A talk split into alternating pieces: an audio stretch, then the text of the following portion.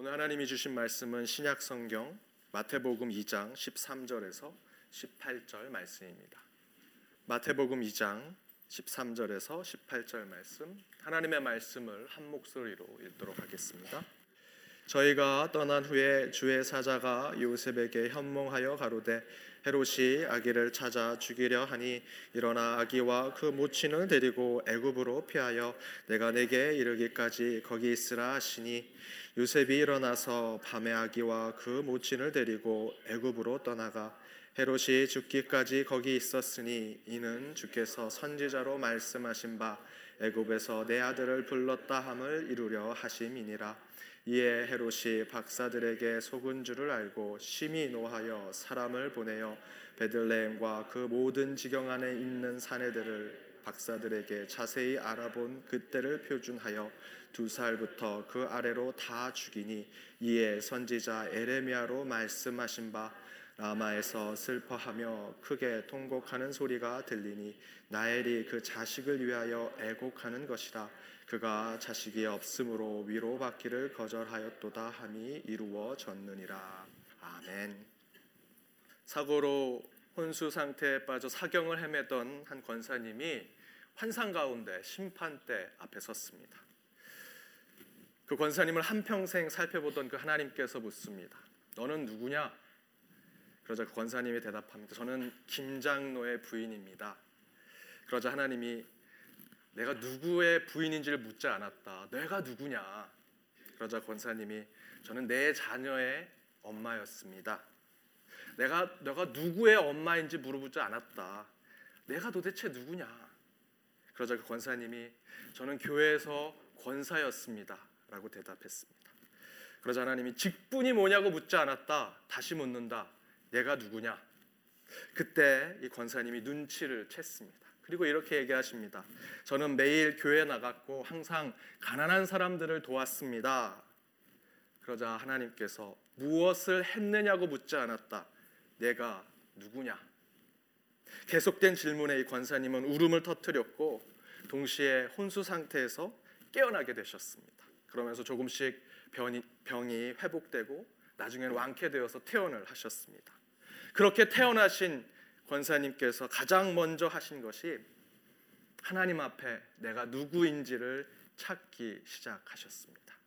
그 결심이 이 권사님의 모든 신앙과 삶을 변화시키는 계기를 만들었다라고 합니다. 사랑하는 성도 여러분, 여러분과 제가 죽고 하나님의 심판대 앞에 섰을 때 하나님께서 너가 누구냐라고 물으신다면 여러분 어떻게 대답하시겠습니까? 저는 권사입니다. 장로입니다. 집사입니다. 목사입니다.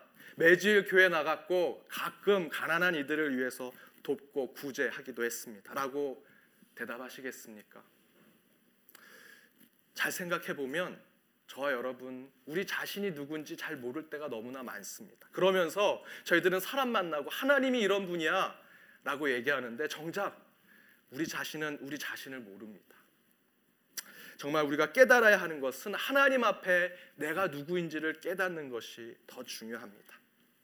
오늘 이 예배와 이 말씀 또 찬양과 기도 가운데 저 여러분이 하나님 앞에 내 자신이 누구인지를 깨닫는 그런 시간이 되기를 바랍니다.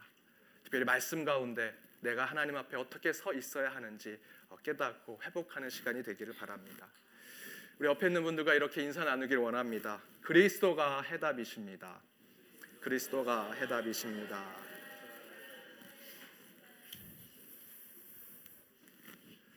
우리는 나 자신도 모릅니다. 그러면서 하나님을 안다, 예수를 안다고 하지만 먼저 하나님 앞에 내가 누구인지 알 수 있도록 하나님께 묻고 나아가는 저 여러분이 되기를 바랍니다. 말씀 전하도록 하겠습니다. 지난 주일부터 바른 어, 길을 꿈꾸라라는 전체 주제를 말씀을 나누고 있는데 오늘은 두 번째 날로 고난과 슬픔이라는 말씀의 제목으로 나누고자 합니다. 어느 해 겨울에 제가 음, 차가 자주 빗길에 미끄러지고 눈길에 힘이 없어서 자동차 정비소에 갔습니다. 그랬더니 자동차 정비소 사장님께서 타이어가 많이 닳아서 그렇다라고 말씀하십니다. 근데 제가 보기에는 멀쩡했습니다. 왜 그렇게 말씀하시냐 라고 제가 너무나 의심도 되고 궁금해서 뭐가 문제입니까? 라고 여쭤봤더니 그 자동차 그 정비소 사장님께서 동전 하나를 가지고 오시면서 제 차에 있는 그 타이어의 홈에 이렇게 넣어 보시고 또 다른 차의 새 타이어의 홈에 이렇게 넣어 보시는데 그 홈에는 쑥 들어가는데 제 차의 타이어에는 별로 들어가지 않았습니다. 그렇게 보여주시고는 이렇게 말씀하십니다. 타이어가 굴곡이 많고 깊게 패여 있어야 안 미끄러집니다. 타이어가 마모되어서 굴곡이 없고 밋밋하면 빗길이나 눈길에 잘 미끄러집니다. 그런데 저는 그 사장님의 그냥 간단한 그 멘트에 아주 깊은 묵상을 하게 되었습니다. 이게 목회자들의 병입니다. 그냥 듣고 지나가면 되는데 아 그렇구나 하고 생각하면 되는데 그 얘기를 듣고 혹시 이 안에 하나님의 메시지가 있지 않을까? 이 메시지를 잘 기억해서 설교 때 할 수 있지 않을까? 그때도 또 그런 생각을 제가 한 겁니다. 제가 한국 TV나 드라마나 영화 같은 거 볼 때 어느 개그맨이 한 얘기를 듣고 야 이거 야 하나님의 메시지랑 비슷한데라고 얘기하면 제 아내가 제발 TV는 TV로 보고 개그는 개그로 들으라고 얘기합니다. 이 목회자 병을 참 고치기 힘듭니다. 그날도 그 정비소 사장님이 지나가듯 한 이야기인데 제게는 정말 제 가슴에 있는 어떤 한 부분을 콕 찌르는 영적 메시지가 되었습니다. 굴곡이 많고 깊게 패어 있어야 타이어는 미끄러지지 않습니다. 근데 그때 제가 개인적으로는 굉장히 힘든 시기를 보낼 때였습니다. 인생이 무엇인가 고민하던 그때 그 정비소 사장님이 별것 아닌 것처럼 이야기한 그 멘트가 제게는 한 줄기 빛이었습니다. 그래서 저는 이렇게 해석했습니다. 살아가는 인생 속에 힘들었던 굴곡이 많고 고난 중에 인생이 깊게 펴야만 미끄러지지 않는 인생을 살 수 있다. 나름 아파봐야 하고 실패도 경험해야 하고 엎어지고 깨져봐야 인생 제대로 알 수 있다라는 것입니다. 유대인 속담에 이런 말이 있습니다. 아픈 것은 나쁘다. 그러나 부자인 것은 더 나쁘다. 아프면 힘들고 기분 나쁘고 안 좋습니다. 그러나 아픈 것보다 더 나쁜 것이 있는데 아픔과 고통을 느끼지 못하는 부자는 더 나쁘다라는 것입니다. 여기서 아픈 것은 굴곡이 많고 홈이 깊게 패여 있는 타이어와 같습니다. 그러나 아픔과 고통을 느끼지 못하는 부자와 같은 삶은 인생의 굴곡과 홈이 마모된 타이어와 같다라는 것입니다. 그런데 이런 깨달음을 독일의 기독교 저널리스트이자 유명한 방송인인 펜의 하, 페, 피터 한에는 고통이란 책에서 이렇게 얘기합니다.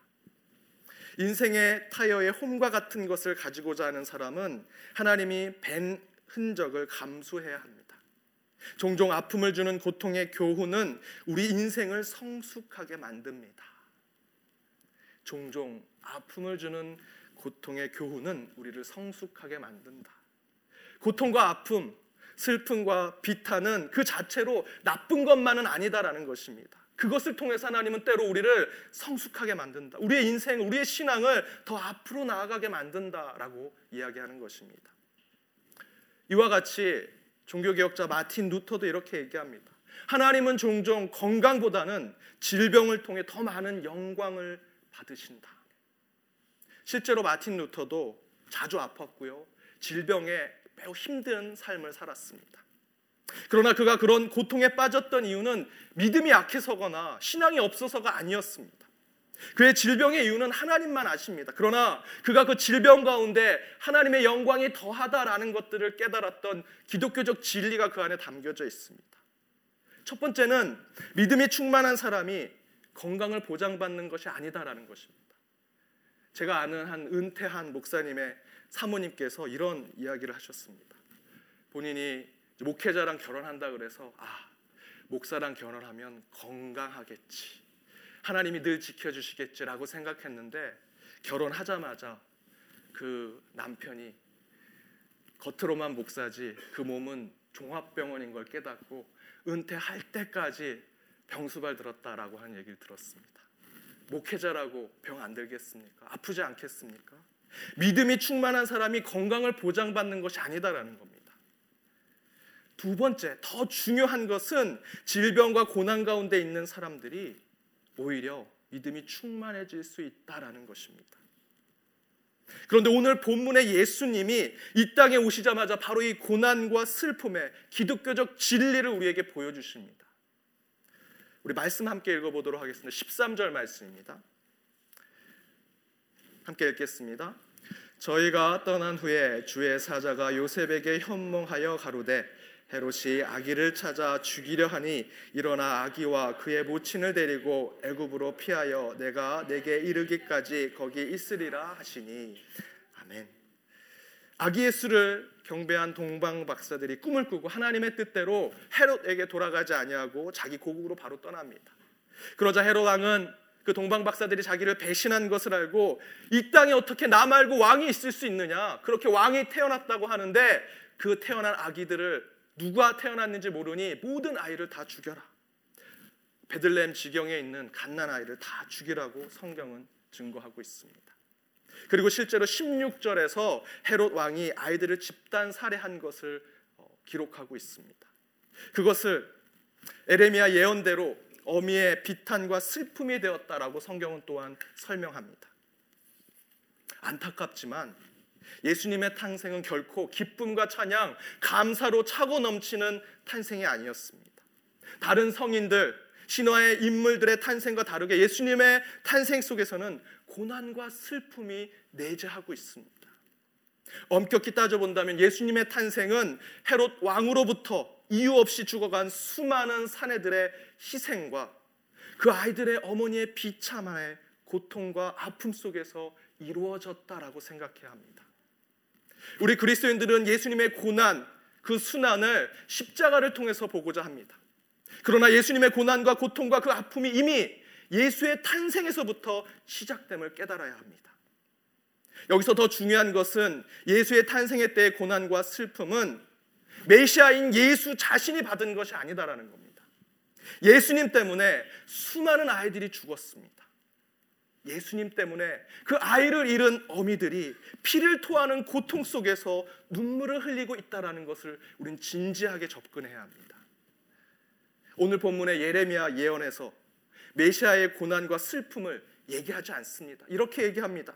라마에서 슬퍼하며 크게 통곡하는 소리가 들리니 예수가 고통 속에 있었다? 아닙니다. 나헬이 그 자식을 위하여 애곡하는 것이라. 메시아가 고난을 받았다? 탄생하신 메시아 예수의 순환이 있었다? 아닙니다. 아이를 잃은 어머니들의 애곡 소리가 있었다라고 예언하고 있습니다. 메시아가 이 땅에 오심으로 자식을 잃게 된 어머니들의 통곡과 애곡의 소리가 울려 퍼지고 있다 증거합니다. 메시아의 고난에 대한 이야기가 아닙니다. 아마도 그 어미들의 가슴을 찢는 애곡 소리는 이런 통곡이었을 것입니다. 예수님 때문에 내 아들이 죽었습니다. 내 마음도 검게 타들어가고 있습니다. 나는 이미 죽은 것이나 마찬가지입니다. 주님, 당신은 우리를 살려고 이 땅에 오신 것 아닙니까? 우리를 고치려고, 우리를 구원하고자 이 땅에 오신 것 아닙니까? 그런데 지금 당신 때문에 우리는 고난과 슬픔을 겪고 있습니다. 이 고백은 누구의 고백입니까? 오늘 본문의 예레미야 예언대로 나헬의 고백입니까? 아니면 예수님 때문에 아이를 잃은 이스라엘의 어미들의 고백입니까? 아닙니다. 저는 이 외침이 지금 저와 여러분의 외침과 같다라고 생각합니다. 지금 우리가 그렇게 통곡하고 있지 않습니까? 주님, 저를 고쳐주시고, 복을 주시고, 잘 되게 해주신다. 하시고 이 성전에 불러 모아 주시고 그리스도인을 만들어 주시고 주님 앞에 찬양과 경배로 나아가는 예배자로 서게 하셨는데 여전히 제게는 고난이 있습니다. 제 안에는 질병이 있습니다. 아픔이 있습니다. 여전히 남몰래 눈물 흘리고 살고 있습니다. 주님 도대체 이것이 무엇입니까? 이런 고백을 디트레이트 보네퍼 목사님도 1940년 새해 설교에서 이렇게 풀어내십니다. 예수 그리스도의 피 묻은 증인들의 탄식이 높아질 것이며 그 탄식은 세상 끝날까지 멈추지 않을 것입니다. 그것은 하나님을 떠난 세상에 대한 탄식이며 그리스도를 적대시하는 세상에 대한 탄식이고 무제한 피에 대한 탄식입니다. 그러나 위로 받을 길 없는 탄식의 한가운데 거할지라도 큰 위로가 있습니다. 예수 그리스도께서 살아계시며 우리가 그분과 함께 고난을 받으면 그분과 함께 살리라는 것입니다. 그러면서 보네포 목사님 계속해서 이렇게 고백하십니다. 고난과 눈물이 하나님의 백성을 따릅니다. 하나님은 이러한 고난과 눈물을 존귀히 여기십니다. 그리스도를 위해 드려진 고난과 눈물을 주님께서 영원히 받으실 것이기 때문입니다. 그리스도를 위해서 드려진 우리의 고난과 눈물을 우리 주님께서는 영원히 받으실 것이다. 오늘 본문 앞에서 동방 박사 세 명은 세상에서 가장 귀한 황금, 몰약, 유황을 드립니다. 아기 예수님의 탄생을 기념한 이 세 가지는 이 세상의 어떤 것과도 비교할 수 없는 너무나 귀한 예물입니다. 너무나 소중한 것입니다. 그러나 성경 어디에도 이 세 가지 예물이 영원히 주님을 기념했다라고 기록한 내용은 없습니다. 황금, 몰약, 유황은 그 자리에서 끝났습니다. 그러나 보네퍼 목사님은 말합니다.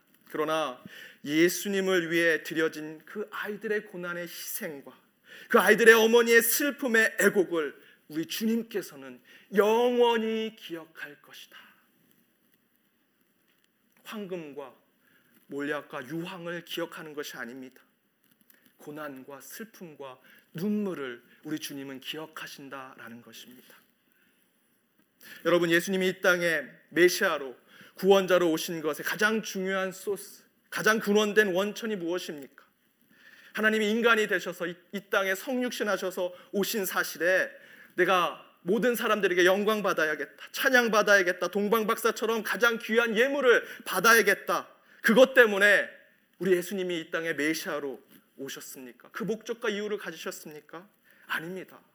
예수님이 이 땅에 오신 이유는 저와 여러분의 고난과 슬픔 그것을 십자가에 다 짊어지시기 위해서 여러분이 흘리신 그 눈물, 그 골고다의 언덕의 수난을 통해서 우리의 눈물을 닦아주시고 걷어주시기 위해서 이 땅에 메시아로 오신 것입니다.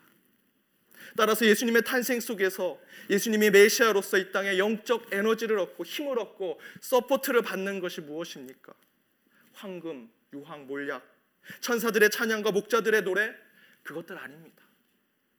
예수님이 만약에 그것이 나를 위한 것, 메시아를 위한 것이었다면 예수님의 공생애 때 예수님은 황금, 몰약, 유황을 쫓아다니셨을 것입니다. 찬양이 있고 노래가 있는 곳에 가셨을 것입니다. 아닙니다. 그러나 우리 예수님은 공생애 때 눈물이 흘려지는 곳, 신음소리가 나는 곳, 내 질병으로 하나님께 간절히 기도하는 그곳에 찾아가셨습니다. 예수 탄생 때 희생된 아이들의 고난, 그 어미들의 슬픔, 지금 저와 여러분이 은밀히 주님 앞에 누구에게도 얘기 못하는 그 슬픔과 고난 가운데 우리 주님은 찾아오실 것이고 그 이후로 메시아로 이 땅에 오신 것입니다. 그것을 오늘 본문에서 이렇게 증거합니다. 14절과 15절 말씀입니다. 우리 함께 읽어보도록 하겠습니다. 함께 읽겠습니다. 요셉이 일어나서 밤에 아기와 그의 모친을 데리고 애굽으로 떠나가 헤롯이 죽기까지 거기 있었으니 이는 주께서 선지자로 말씀하신 바 애굽에서 그 아들을 불렀다 함을 이루려 하심이니라. 아멘. 아이들의 죽음의 울음소리와 그 어미들의 통곡과 애곡을 뒤로 한 채 하나님이 예수님을 어디로 보내고 계십니까? 애굽으로. 여러분 애굽이 어디입니까? 이스라엘 백성들이 400년 동안 고난과 슬픔, 신음과 고통 속에 있었던 곳이었습니다. 바로 그곳에 우리 하나님이 예수님을 그곳에 보내고 계십니다. 주님 살려 주십시오.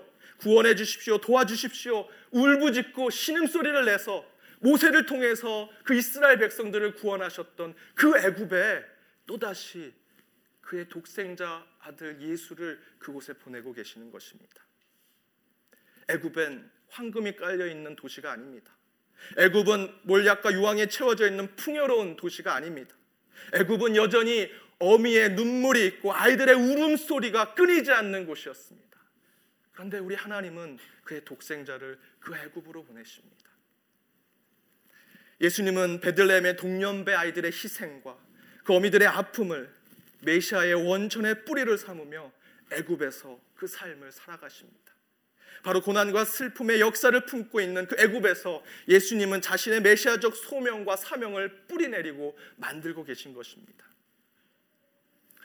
올 한해 우리 교회는 꿈꾸는 교회 비전을 가지고 나아갑니다. 특별히 이번 한 달 동안은 어떠한 바른 꿈을 꿀 것인지 말씀의 기초에 함께 나누고 있는 시간입니다. 그런데 오늘 본문에서 우리는 예수님의 구원 사역의 원천과 그 출발이 고난과 슬픔, 눈물과 절규에서 시작됨을 깨닫게 해 주십니다. 특별히 저는 그것을 동방박사의 황금, 유황, 몰약과 비교했습니다. 예수님에게 드려진 그 세 가지 보물이 잘못되었다라는 것이 아닙니다. 그러나 그 세 가지 보물은 어둠과 죽음의 세상 속에서 생명을 살리는 꿈을 우리에게 주지 못합니다. 황금이 유황이 모략이 절대로 우리에게 꿈을 줄 수 없습니다. 고난과 슬픔의 인생 속에서 기쁨과 웃음을 회복해 주는 꿈을 우리는 황금과 모략과 유황에서 찾을 수 없습니다. 왜냐하면 그 모든 것들은 이미 가지고 있는 것입니다. 너무나 귀중한 것이고 이미 비싼 것으로 저희는 그곳에서 어떤 것도 꿈을 꿀 수 없습니다. 진정한 하나님의 꿈은 비루하고 누추하고 가난한 곳에서 출발합니다. 마국간에서 출발하고 아이들의 울음 속에서 어미들의 통곡 속에서 애굽의 신음 소리에서 하나님의 꿈은 분명히 시작될 것입니다. 눈물이 있어야 하고 아픔과 고통이 있어야 하고 비통한 마음으로 홀로 외롭게 은밀히 주님을 만나는 그곳에 분명히 꿈이 만들어질 것입니다. 그러나 여러분 마틴 루터는 또한 이렇게 얘기합니다. 우리의 꿈이 고난과 눈물에서 시작할지라도 사람이 그 마지막을 보지 않으면 그 고난과 슬픔을 견딜 수 없게 됩니다. 사랑하는 여러분, 사도행전 7장에 보면 일곱 집사 중에 한 명으로 뽑힌 스테반이 목숨을 걸고 하나님의 말씀을 전합니다. 그때 그 설교를 듣고 유대인들이 이를 갈고 돌을 들고 그를 죽이고자 합니다. 사도행전 7장 57절에서 58절을 보면 그들이 소리를 지르고 이를 갈고 귀를 막고 스테반에게 달려가서 성 밖에 그를 던져버리고 돌로 쳐 죽이려고 한다라고 기록되어 있습니다. 그런데 스테반 주변에 어떤 사람들이 있습니까? 수많은 사람들 돌을 들고 살 의를 가지고 그를 죽이고자 둘러싸 있습니다. 저주와 악함과 어둠이 그 주변에 있는 것입니다. 그런데 스데반은 눈앞에 있는 고난과 슬픔과 아픔을 보지 않습니다. 55절에서 56절에 이렇게 증거합니다. 스데반이 성령에 충만하여 하늘을 우러러 주목하여 하나님의 영광과 및 예수께서 하나님 우편에 서신 것을 보고 말하되 보라 하늘이 열리고 인자가 하나님 우편에 서신 것을 보노라. 눈앞에 고난과 슬픔이 있습니다. 곧 죽게 될지 모르는 아픔이 눈앞에 있지만 스테반은 저 멀리 소망의 끝을 바라보고 있습니다. 하늘을 우러러 주목하였다. 소망의 마지막을 보고 나가는 스테반의 모습 가운데 우리는 참된 그리스도의 여정을 깨달아야 할 것입니다. 바로 이것이 고난과 슬픔에서 출발할지라도 끝내는 하나님의 뜻을 이루는 우리 그리스도인의 삶의 모습이 되어야 할 것입니다. 피터 한해는 계속해서 이렇게 얘기합니다. 고통이 항상 우리를 그냥 스쳐 지나가도록 하나님이 도우시는 것이 아닙니다. 하나님은 우리가 그 고통 속을 뚫고 지나가도록 도우실 것입니다. 여러분, 저와 여러분의 신앙과 믿음의 뿌리가 되는 고난과 슬픔을 도망치듯 피하듯 그저 스쳐 지나듯 만들어서는 안 됩니다. 만약 그 고난과 아픔, 슬픔, 절규가 우리 앞에 있다면 우리는 주님의 뜻대로 주님이 주신 능력대로 그것을 뚫고 지나가는 당당함과 담대함이 있어야 할 것입니다. 여러분, 우리 하나님은 우리가 하나님을 더 굳건히 믿고 신뢰하게 만들기 위해서 오히려 여러분에게 고난과 슬픔을 선물하셨으리라 저는 믿습니다. 지금 저와 여러분 앞에 있는 고난과 슬픔이 절대로 끝이 아닐 것입니다. 그러나 여러분 반드시 기억하십시오. 여러분의 꿈의 출발은 고난과 슬픔에서 출발하는 것입니다. 예수님의 메시아 되심이 예수님의 탄생 때 피 흘리고 죽어가던 어린 생명들의 고난과 그 어머니들의 슬픔을 원천으로 하여 꿈과 비전을 세워 갔다면 사랑하는 여러분 저와 여러분도 우리 몸속에 있는 질병이 하나님의 꿈이 될 수 있음을 깨달아야 할 것입니다. 우리 마음속에 있는 상처와 열등감과 콤플렉스가 도리어 믿음의 비전이 될 수 있음을 우리는 깨달아야 합니다. 또한 영혼 속에 남아 있는 죄악이 주님 앞에 완전히 회개되어진다면 반드시 주님의 선함으로 바뀌게 될 것을 믿어야 할 것입니다. 여러분 고난과 슬픔에 쓰러지고 좌절하지 마십시오. 그것으로부터 시작될 하나님의 꿈에 기대하십시오. 그리고 저 먼 곳 소망의 끝을 바라보면서 하나님이 원하시는 그 하나님의 여정을 걸어가는 저와 여러분이 되기를 주님의 이름으로 축원드립니다. 함께 기도하겠습니다.